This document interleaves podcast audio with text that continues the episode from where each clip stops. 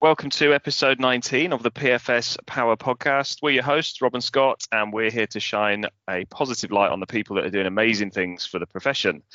Today, we are joined by the wonderful Catherine Morgan, who is a multi award winning financial planner and coach, as well as founder of the Money Panel and host of the In Her Financial Shoes podcast.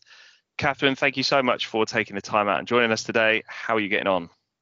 Oh, you're so welcome. It's so nice to have a refreshing change from interviewing people for my podcast to being interviewed for others. So, yeah, it's a great pleasure to be here today. Thank you so much.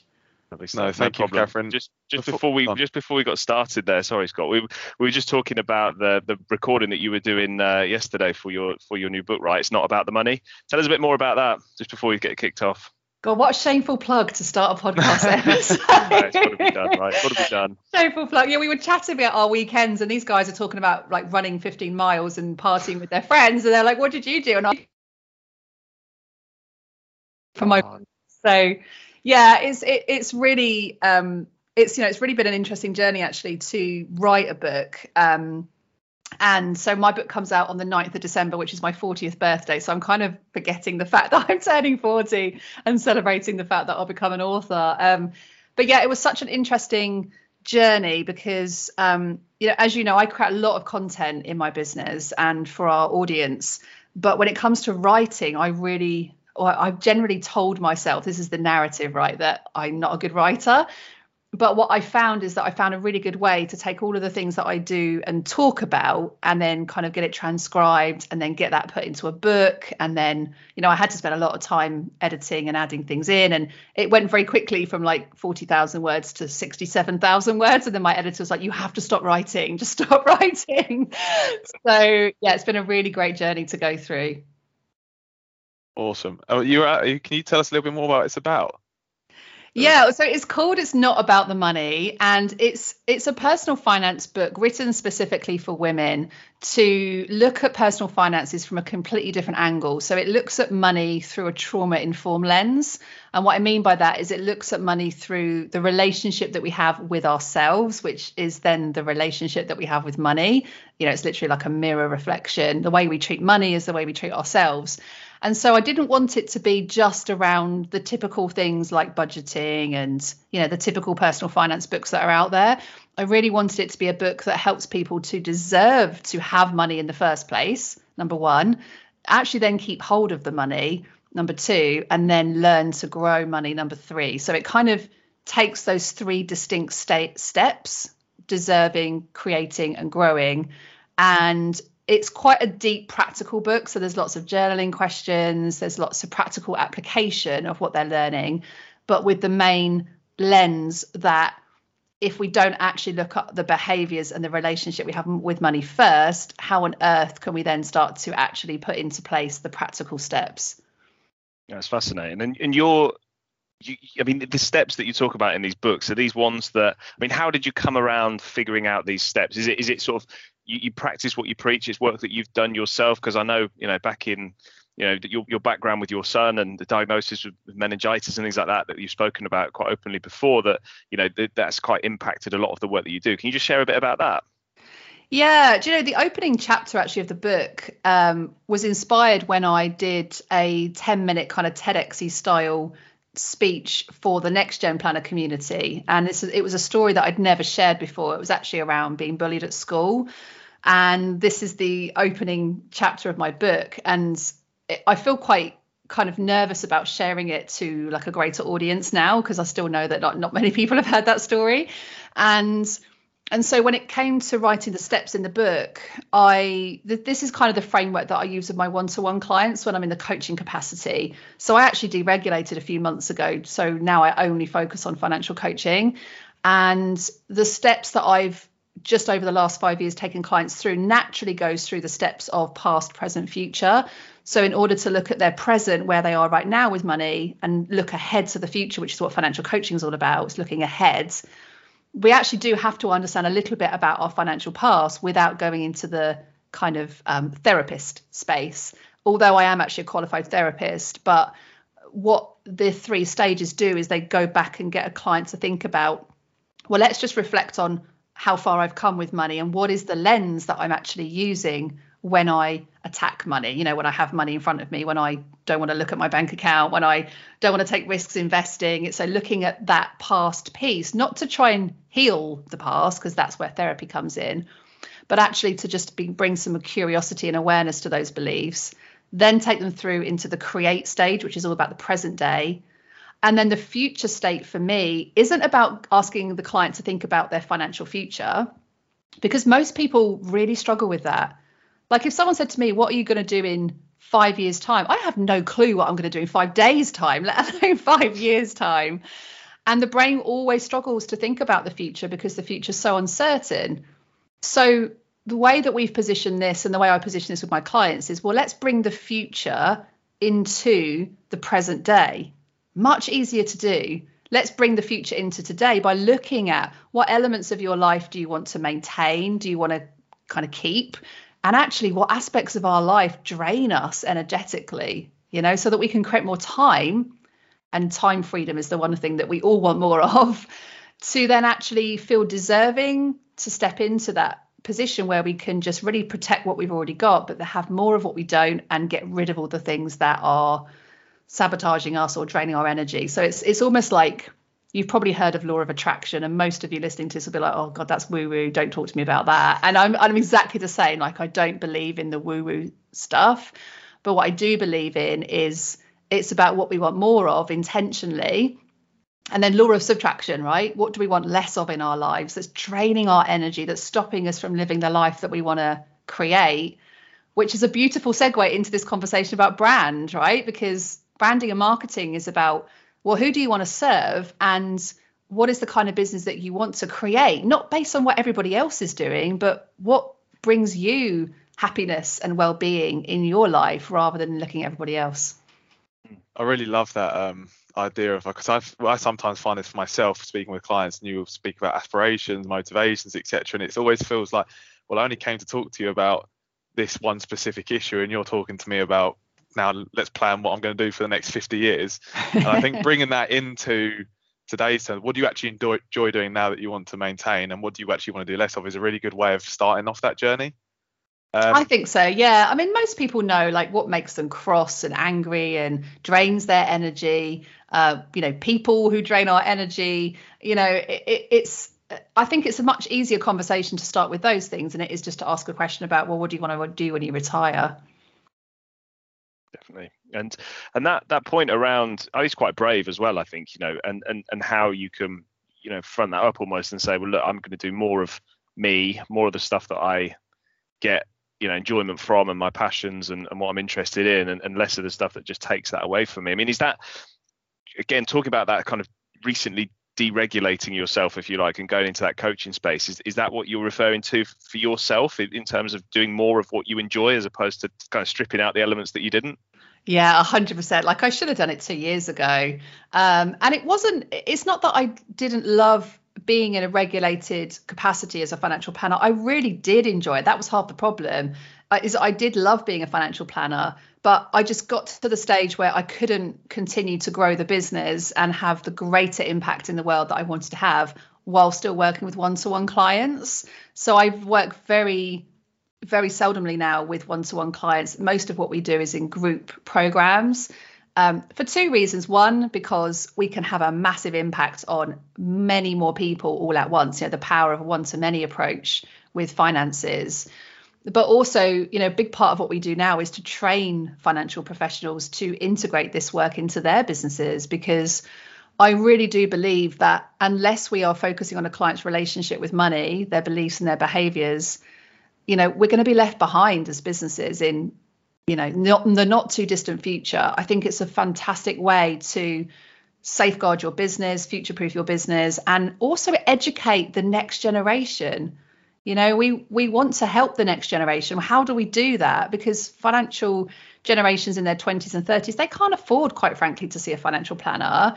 And i know there's a bunch of financial planners who really want to help to serve that market. I know first wealth for example is a fabulous example of an organization who does that really really well. But we can't do that if we're only serving one-to-one clients for people who have wealth. Um, so i do really believe that by me spending my time focusing on, well, how can I create bigger impact in the world? The only way I can do that is to get you guys doing this as well and teach you how to do this so that we're all doing this together to really, you know, fill that advice gap, create much better harbor harbor more conversa- conversations with people around having a better relationship with money. When did you uh, just taking it back slightly? When did you sort of switch to the, the the the thought process that you have now around relationship with money? Was it did you used to do sort of the traditional financial planning way and then decide actual fact there's more to this? Yeah, really good question. I only really discovered financial planning about eight years ago. Um, I was working at the bank, um, felt very disillusioned with what I was doing. Um, actually, I was very, I was physically unable to do my job at that point because i'd just come back from my second maternity leave and I had really awful problems with my pelvis in pregnancy. So when I came back to work after my second son was born, I think with all the problems physically that I was having, and I was also going through um, PTSD, which is post traumatic stress disorder after Thomas was very, very poorly. Um, I actually couldn't sit down at my desk for longer than 20 minutes, and my boss wasn't particularly supportive of me staying in the workplace and wanted to just get me signed off, quite frankly, because it was the easiest thing to do. And I wanted to be at work. And it, it kind of just got a bit difficult for me to be in work. And that kind of fueled me along with this whole belief that, well, I've got these people coming into my office who don't need financial products, but I was doing a really good job. Like I was sitting on the floor with these 70 year old ladies who just lost their partners and sorting out all their paperwork, all their share certificates, you know, all the really fun stuff, but not selling any financial products and then being clobbered over the head when I got back to work with, well, what did you sell this lady? And it was like, well, nothing yet because she didn't need anything yet.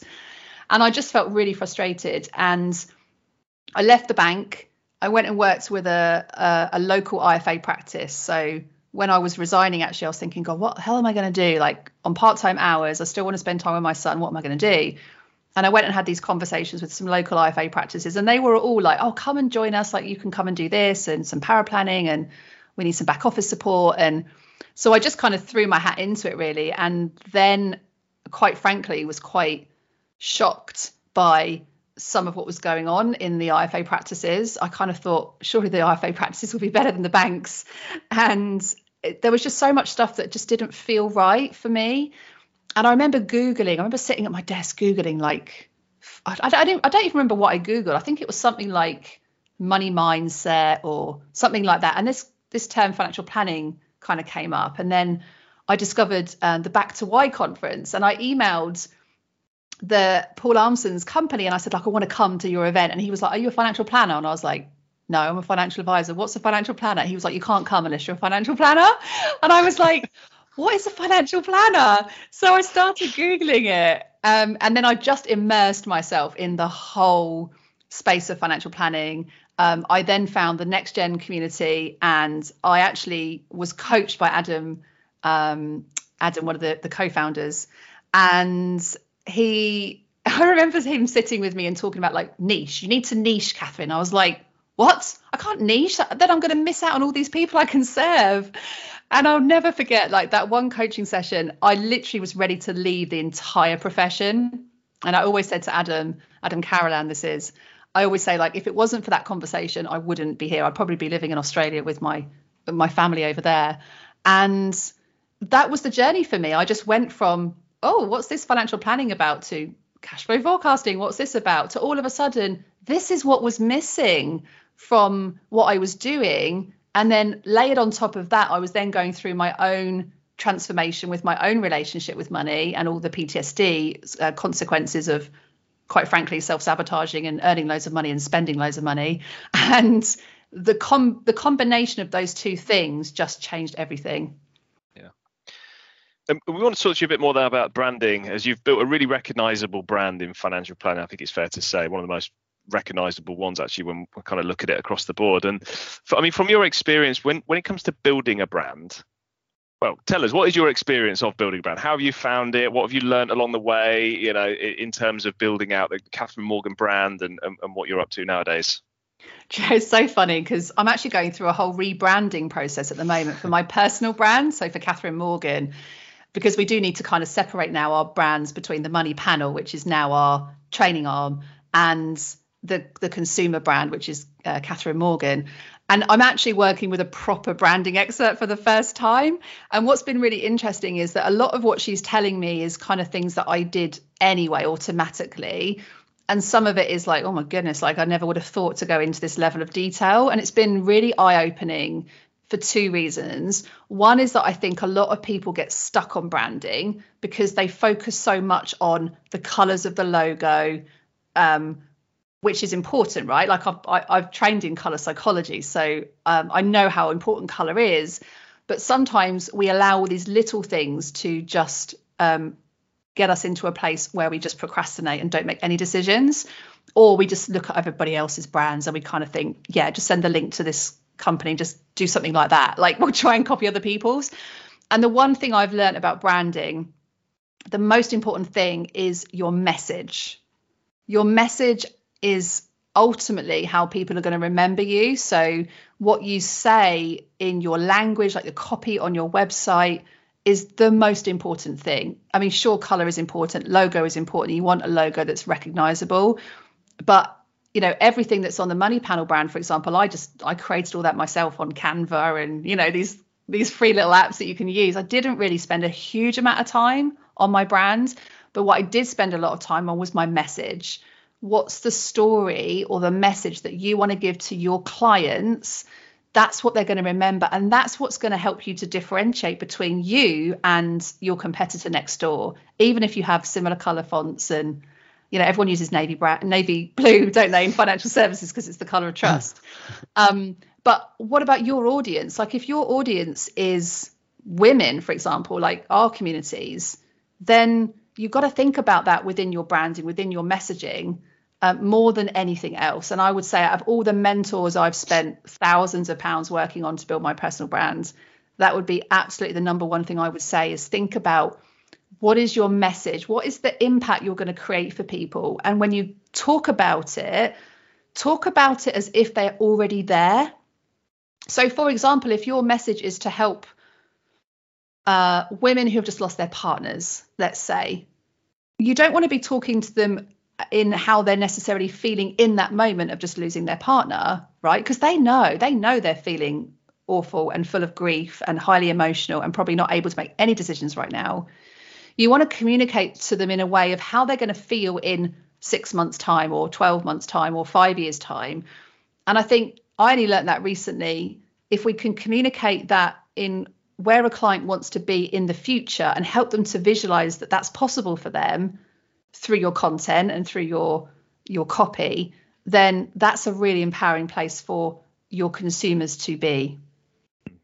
Awesome. And just on that message or mission that you have around reducing anxiety and increasing empowerment and resilience for 1 million women how did you get to sort of that that that message and how do you quantify that now moving forward?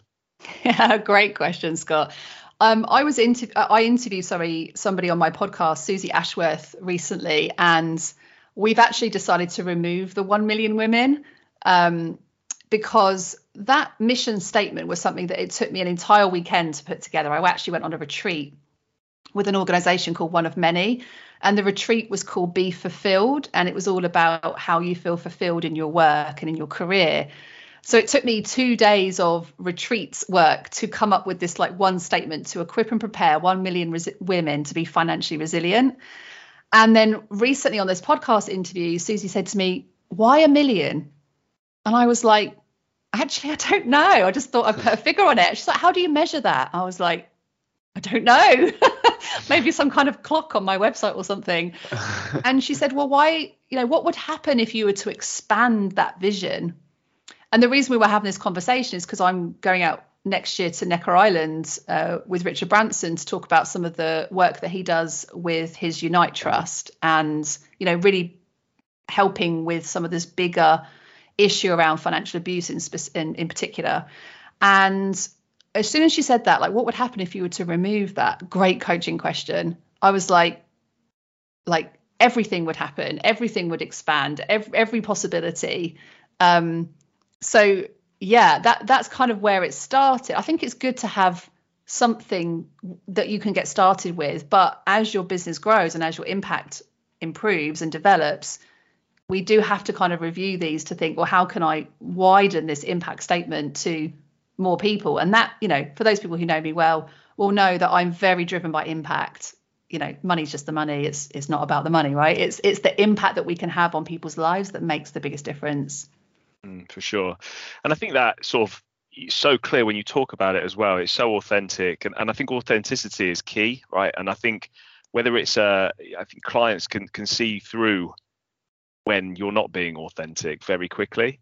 So how how do you, or for perhaps for listeners who are thinking, do you know what, I don't have a particularly interesting story that I can convey to clients that's you know authentic and I'm just me and I'm you know doing financial planning as my nine till five. How, do you, how do they convey to clients that, that their authenticity and trustworthiness and getting you know clients and, and, and the way that they do that? What what sort of things might they want to think about? Yeah, I think that this word authentic for me gets massively overused. Like, what does that even mean? Like, to be authentic? Um, and I think really you've just got to be yourself. Like, you don't have to have the most incredible story. You don't have to have lost anybody or been in pain or, you know, you don't have to have been through PTSD, for example, to get your story out there. This is something that we teach in our program, actually, in the marketing part of our program. We teach people just to think about well, first of all, what's the transformation you want your client to feel? And there may be elements of your story that will help them to feel empowered, but there might not be, and that's okay. It could just be your client stories that you could share with through your newsletters on your website. You know, how you communicate to your clients before they've even Googled you is really important. So a lot of people say, well, like now I'm a financial coach. How do I tell people about that? you do it through your marketing, you do it through your messaging, you do it through creating stories. And we all love to hear stories. You know, as children growing up, this is what we teach our children. We tell them stories because it, it creates purpose and it creates a perception or a meaning around something. So I think the first thing to do is to get super curious to what do your clients want to hear about? Where are your clients right now? And what kind of stories are going to empower them to think and feel differently for themselves. And that may be your story, but it might not be. It might be a collection of stories from your community or your clients or your team members, even. There might be someone in your team who could be your brand ambassador. You know, people often build brands and think they have to be the person who represents that brand. You could literally go and hire someone to be a brand ambassador and get them to communicate stories if you don't feel like you're you know you want to do that quite frankly so i think specifically for the for me around this it's it is about it is about like communicating something that's important for your clients but it doesn't have to be you it doesn't have to be you that shows up on social media it doesn't have to be you that has you know does a random tiktok video you know like it, it doesn't have to be you it just has to be somebody. Um, and it's important to find who that somebody is. Is it you? Is it someone in your team? Is it a brand ambassador? Is it somebody who's another financial planner? Like, I really believe if we were to work a lot more collaboratively with other amazing financial planning firms, you know, then get someone in their team to go and pioneer and talk about this. If you've got a shared shared vision, shared values, shared ways that you work, you know, from an ethical perspective, then there's so many different ways that you can do it. Oh, for sure. And I, I guess um, you speak about obviously your mission statement, conveying a meaningful uh, values, etc. Is how did you end up deciding on sort of how does that link into your niche? Like obviously we're focusing on women. How did you end up deciding that was what you wanted to do? Yeah, good question. I still challenge this myself, and you know, like we had a guy yesterday who reached out to say, "Can I join your Money Circle membership?" Which is an all, you know, currently an all women membership, and we were like, "Well, yeah, of course you can." But then we were thinking, "Oh God, but how are the other members going to feel when this man shows up in this Facebook group? You know, like it's, it's not that we specifically, we never specifically went out to just women in our consumer space. It just kind of happened. And if you think about it, what I've just said there about sharing your story, when I share my story about being a financial advisor in my 20s, but living in debt and these recurring debt cycles, then other women are going to hear that story and know that as a mum, how you know we always put everybody else's needs before our own. And that kind of enabler relationship that overgiving relationship was what was keeping me stuck in debt basically. So when i started sharing that story other women were able to connect to that story and then they would come over and, and follow us. So we kind of naturally just attracted women. But we have guys in our community too. We have guys who listen to our podcast. Like we don't exclude people. And I think that's the important thing for me is I don't ever want to build a business that excludes people. This is an all-inclusive community. So we'll never like turn a man away. It's just that our marketing is specifically for women. So when we've created my book cover, for example, it's been created for it to be aesthetic to a woman. Um, that doesn't mean there's not going to be loads of guys that are going to read the book. So I think it's don't be fearful that by niching and targeting with your message, you're going to exclude people because you won't. It just means that you'll be talking much more directly to the kind of people that you want to work with. Like there are certain types of women that, quite frankly, we don't like working with. You know, like ultra high masculine women I personally won't work with on a one to one basis because it triggers me. it triggers me way too much because they're all in high energy masculine do, do, do, do, do mode. And I'm not the best person to serve them for that. And that's okay. It's okay to get clear on who can you work with, who do you want to work with, but who do you not want to work with as well so if you communicate that message and you know you wouldn't go out and say i'm not going to work with high masculine women i'm probably going to massively regret saying that now but you know you don't have to say that out loud but you can in your messaging in your communication you can really make it quite clear who you do work with and who you don't work with. And these are super helpful insights because i think as well that idea of niching you're right the the sort of blocker perhaps for a lot of people either doing that is like right it seems like a lot of work it seems like a lot of effort and all it's going to result in is me not getting as many clients. But what you're saying is that actually you are it's not excluding uh, you know the, the sort of clients that you're probably dealing with day to day it's just going to perhaps funnel more of a particular type of client your way as well. So you kind of gradually there's going to be more of them um, higher percentage perhaps but but that that's quite helpful i think for listeners to, to know that sure. they're not going to get get kind of impacted negatively by that right? Yeah i mean i mean think of it the other way. What would happen if you didn't niche? And all of a sudden you're looking after multiple clients with multiple problems multiple needs. Like energetically that's really hard um, and how would you create content? Like, how would you create content for your newsletters, for your website? You know, the easiest and best thing you can do is go and interview your top 10 favorite clients that you want more of, get them on Zoom, record them, and ask them, spe- you know, some specific questions around, you know, what's going on for them in their life right now.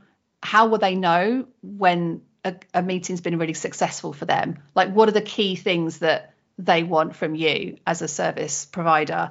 And just ask a whole bunch of interesting questions record what they say and that's the copy for your website right? Because what they tell you is going to be pretty much the same for a lot of other people. So you can kind of get them to tell you what it is that's important to them and that's what you communicate out to other people that you then want to attract into your business. Such a good piece of advice because i sort of sit here sometimes myself and think how do I decide what my niche is? In actual fact, the people that you can already help, like you say, they're there in front of you. Go and speak to them and ask them what they value from it, and then that's how you that's how you make your content. The other thing is just look in a mirror. just look in a mirror, right? Because most people end up serving somebody who is pretty much the, the exact like mirror reflection of who they are because you know how to help them because you've yeah. been in that situation. You might be five years ahead of that or 10 years ahead of that situation. But we often like working with people who are like ourselves um, in every way, like values wise, personality wise, sometimes. That's why I don't like working with high masculine women because it reminds me of where I was 20 years ago, where I was just do, do, do everything, do, do, do. And, you know, so I don't work with people like that anymore. And so if you're struggling with, well, who on earth do I niche with? Just look in the mirror and go and find people who are like you that you're passionate to help. Amazing, so helpful. And to kind of wrap that all up into one, then, I mean, obviously, PFS Power is all about sharing and collaborating, as well as shining a positive light on people that are affecting change in this space. So, so you've already given sort of Paul Armson a shout out in terms of you know getting you on board with with proper financial planning. But is there anyone else or anything in particular that you're particularly keen on at the minute that you want to shout out and say you know a big well done to, or anything that's kind of uh, you know helped helped you uh, to get to where you are now? Oh my goodness, there's so many, uh, but it, it, has to be the next gen community. It really does. Like uh, Adam Owens just come on as our non-exec director uh, to the Money Panel. That uh, if it wasn't for next gen, I wouldn't be doing what I was doing today. I would, as I'd be living in Australia, probably um, having quite a nice life in Australia. but not in this space. And i can honestly say the work i do now it's not even work. Like i just i love what i do. I love helping people to change their relationship with money. I love helping financial professionals to integrate financial coaching into their businesses. And if it wasn't for next gen i wouldn't be here. You know, there's some incredible people that are doing amazing things in the next gen community people that are launching podcasts uh, people that are launching uh, cafes, money cafes on Clubhouse, for example. You know, there's some there's incredible Facebook groups going on to support other financial professionals in the next gen community. There's just some incredible work. So if I'm sure you guys have, have heard and are involved with next gen, but if you're not, they they literally have just been the absolute lifesaver for me. So big shout out to these guys. Awesome. They're a common they're a common group of people that come up. That's the most important thing. And finally, if listen if listeners wanted to connect with you, ask you questions, Catherine, where can they find you? Yeah, I mean, I'm everywhere on social media. Uh, but yeah, coming to it, we have a financial coach community. So for those people who are financial planners that are interested in this behavioral side of money or just want to come and connect with us, um, if you just search on Facebook for financial coach community, uh, or just drop me an email. Like I'm always grateful to hear from fellow financial planners. So just drop me an email at hello at themoneypanel.co.uk. Awesome. It has been a pleasure to chat with you this morning. Thank you for uh, all your helpful insights, which I know listeners are going to get loads out of. And um, best of luck with the book launch. I hope it goes really well. Thank you very much. I would really appreciate anyone who wants to buy it, buy it on the 9th of December, because then we get all the Amazon algorithms to uh, support us and get out to people. we'll be sure to do that. Thanks, Catherine. Take care. Cheers, Catherine. Thank Thanks, you very much. Guys. Thank you.